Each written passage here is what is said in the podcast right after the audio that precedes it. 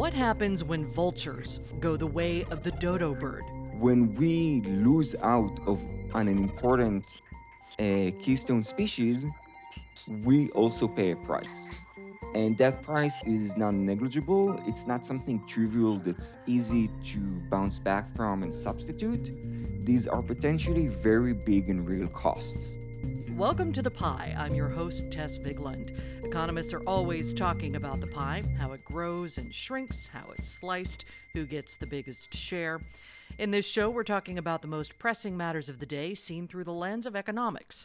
The Pie is a production of the University of Chicago's Becker Friedman Institute. And in this episode, we're looking at what happens when one large, ugly, nasty, but incredibly important bird experiences such a severe drop in population that it ends up affecting mortality rates in humans. Eyal Frank is an environment economist. He studies the intersection of economics and ecology and teaches at the Harris School of Public Policy. His latest research explores the social and economic cost of species collapse in India, where a mass vulture die off may serve as a warning for the future. Eyal Frank, welcome to the program. Thank you for having me. So, as you may know, here on the Pie, uh, we deal in a lot of numbers. We review high minded economic theory. And so, let me just take a look here and remind myself what you and I are going to talk about today. And let's see my notes here. Um, vultures? Yes, vultures, or more broadly, the natural world. Right, not the kind of vultures that feed on Wall Street carcasses. Not the same, uh, but similar connotations, maybe. Okay, okay. Well, before anything else, um, uh, let me ask you why is an economist studying species collapse? Isn't that the purview of ecologists? Ecologists definitely have a lot to say on the topic of biodiversity losses, but I think that we as economists and more broadly social scientists should also be very interested in understanding what happens when we lose species and what type of impact that has on human well being.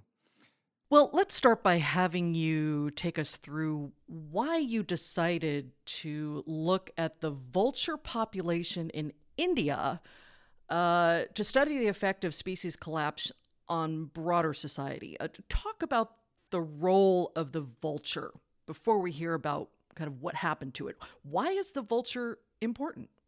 Vultures are a great example of what ecologists consider to be a keystone species, which more colloquially you, you can think of as species that hold the ecosystem together. A more rigorous definition might be they have a really big role in the ecosystem, much bigger than their relative population might reflect, and if we lose them, if we take out that piece of the puzzle, we end up potentially suffering a really big degradation in the ecosystem functioning. And vultures are as important to qualify to be a keystone species because they have evolved along evolutionary timelines to be really good at what they do, which is scavenging, meaning removing dead animals from the environment. So they're a garbage collector? Exactly. You can think of vultures as the fantastic, amazing environmental custodians and sanitizers. In other words, you can think of vultures as spraying bleach over the environment, as the garbage collectors, as the cleanup crew, and they do it all lovingly and freely, and they do it very well. Did you just say they spray bleach all over the environment? The reason I said that is they're able to consume dead animals safely, something that I don't recommend to anyone else listening to the podcast. G- good caution. yes. There, there, there's a reason why there's a caution at the bottom of each menu about raw meat. Right. Vultures right. can ignore that warning because their stomachs are much more acidic than ours, about 10 to 100 times more acidic. That means that basically whatever pathogen or bacteria ends up in their stomach, that's the terminal stop, end of the road for them. So, in a way, that acidic stomach is kind of like bleach, but instead of spraying it on the environment, the environment gets filtered through that. So they're decontaminators. Exactly. Yeah. And why specifically look at vultures in India? Well, specifically in India for two key reasons. One is that there were a lot of them all throughout the country, and India has a massive livestock population, over 500 million animals, larger than we think any other country, at least that we know of. And in that country, we also have these social norms that are really important about how to handle meat. So Hindus won't consume cows, and Muslims won't consume meat that was not slaughtered according to halal. So there's this big sector of livestock agriculture. There are these cultural components about how to handle dead animals, and you need vultures to clean up after dead animals because there's no other uh, infrastructure in place to do so. That was kind of like the first reason.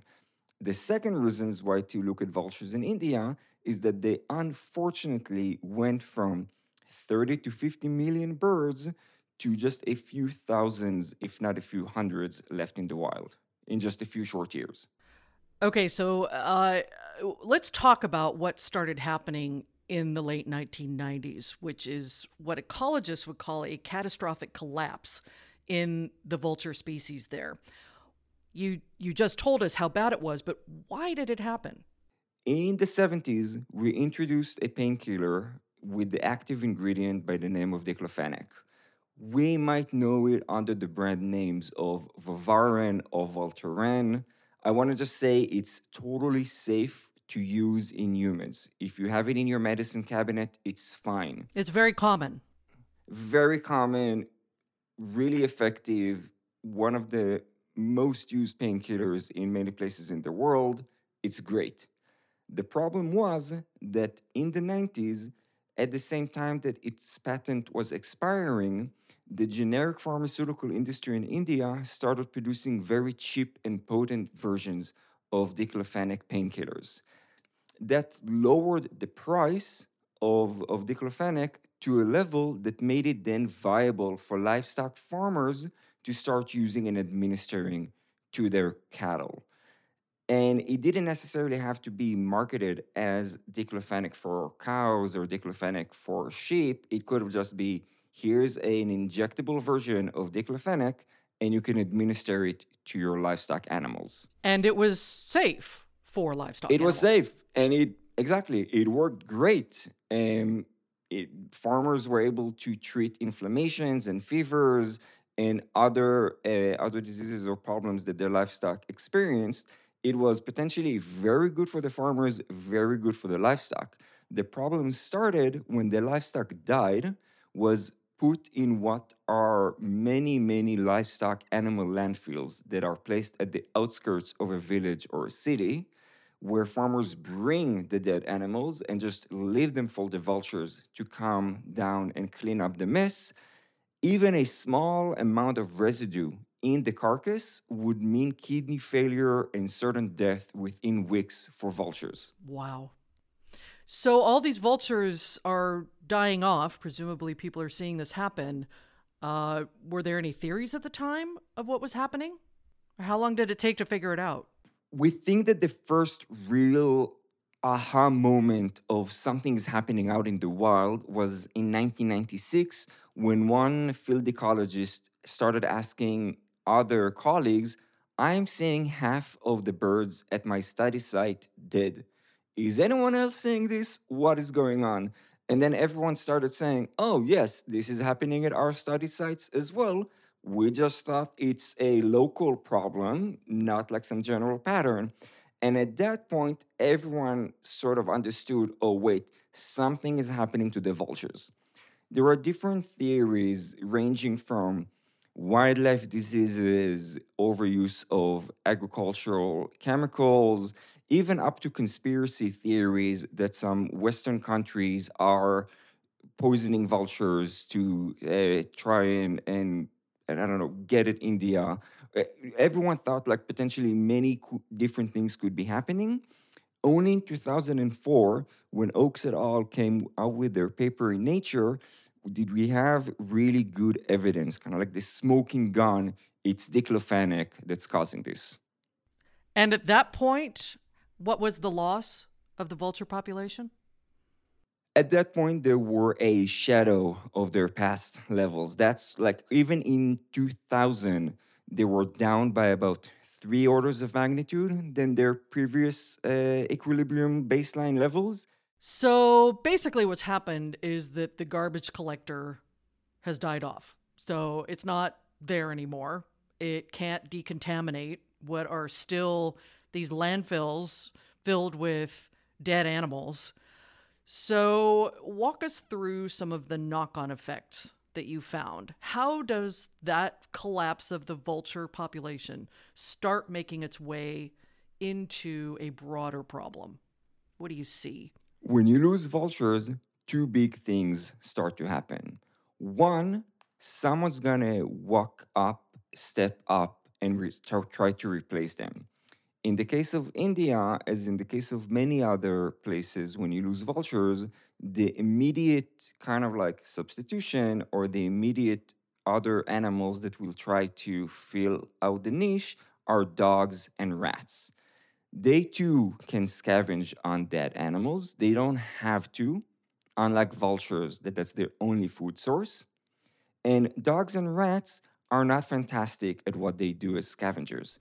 They, they don't spray bleach. They don't spray bleach. They don't clean up the body down to the bone like vultures. Vultures can descend on a carcass and clean it up to the bone within 40 minutes, which is incredible. 40 minutes? Yes. Wow. Dogs and rats, not so great. They will leave a lot of flesh living be- rotting behind. That's a problem because then when you get rain and surface runoff, all of those bacteria find their way potentially into drinking water. That's one issue. The other issue is that having more food for rats and dogs also means having more rats and dogs. And they're not amazing because they can spread infectious diseases to humans. Vultures don't really come into contact with people, dogs and rats do. Dogs, in particular, are problematic because they're a reservoir of rabies. And animal bites and rabies in India is a massive problem. So you potentially now have more dogs running around, more animal bites, more rabies, and more polluted water. The way I like to explain it to people is if you are in your apartment trying to vacuum and it, your vacuum broke down, and suddenly I knock at the door and I show up, here's a broom. How about that? Will this do? And, and you would be like, well, this is not great. You know, I had a vacuum, you're offering me a broom. But I would counter and say, huh, but the broom might also give you rabies. And you'd be like, wait, that's what uh, just yeah, happened. I don't want that broom. Yeah. Yeah. Exactly. Um, so it, to summarize, in short, you lose vultures, you get more rats and dogs, you also potentially get more rabies and more animal bites. And because these bodies either find their way into water uh, bodies or a surface runoff will carry pollution into water bodies, you get more contaminated water to drink. Were there specific parts of India where this happened more than others? Is this a, a more rural issue than urban? That's a great question. So, in India, the way that we classify rural and urban doesn't exactly map to how we think about the big cities of the world and rural, suburban, or pastoral landscapes. It's more about the population density and what share of the population is working in agriculture. It actually is the places that the census classifies as urban that are more at risk because they're more likely to have a big enough livestock sector that would justify having an animal landfill hmm. at the outskirts. But to your question, this wasn't shared, this problem was not uniform across India because the vultures, their habitats were not uniformly distributed across the country. There were places that were just much more suitable as a habitat for these vulture species than others. And that's what we really get at, trying to use that suitability and that massive collapse to try and disentangle what exactly happened to mortality and water quality and rabies. So you had a natural control group. Exactly. Okay, so then all of these knock on effects ultimately make their way up the chain to humans, as you said, most likely in the water supply, but also lots of other issues. And you go on to estimate how many additional deaths were likely caused by vulture collapse. And what was that? We estimate that the increase in all cause mortality leads to about 100,000 additional deaths a year relative to the population in our main sample. When we use a specific value of statistical life, or we find that this translates to mortality damages close to $70 billion per year. So, in economic terms, the collapse of this species is a $70 billion problem? Exactly. Very meaningful to human well being when considered from the angle of the value of mortality reduction. Was there ever any effort to restore the vulture population before it kind of got to the point of collapse? And do we know how much that would have cost? For so basically what I'm asking you is did anyone do a cost benefit analysis of trying to stop this problem and then decide it was too expensive? As it was happening, it was hard to to stop it because they didn't fully understand the cause. They didn't really understand what was driving the collapse, so they didn't know that they need to ban that painkiller. In 2006, the India placed a ban on veterinary use of diclofenac. It wasn't effectively enforced, so there was still a lot of veterinary use. More recently, there have been these battles in the court system to try and completely ban its manufacturing and use altogether. It's still being litigated. What has happened during this time is that there have been a few vulture sanctuaries that have been put together to try and preserve just a minimal viable population that can then be used to restore the populations one day when the environment becomes safe again. Those are very expensive to run. I don't have exact numbers to give you on just how expensive, but what makes them ex- makes them expensive is you need to feed the vultures with high quality clean meat that you absolutely know does not have any residue of diclofenac. And that is very costly to do day after day after day for 2 3 decades. So, if we zoom out on this question about vultures. Um, one of the bigger questions that you're addressing here is the really the cost of losing specific species, right? Why has that been historically hard to quantify? That's a great question. There have been many challenges with trying to get a good answer to this. I think that one of the biggest challenges we face is that we just don't have good data on the number of species and their population levels. I often joke and say that animals are just terrible survey respondents. We don't sh- see them in the census. We don't know what they're doing. We don't know when they change address or an occupation. They're just willy nilly all hobbies. over the place. Exactly. and like animals, what where are they? How many are there? and what are they doing is a really big question for which we have not so great answers. That basic measurement problem makes it very hard to then try and estimate anything about the role that they play in the environment and the impacts that they have on human well being.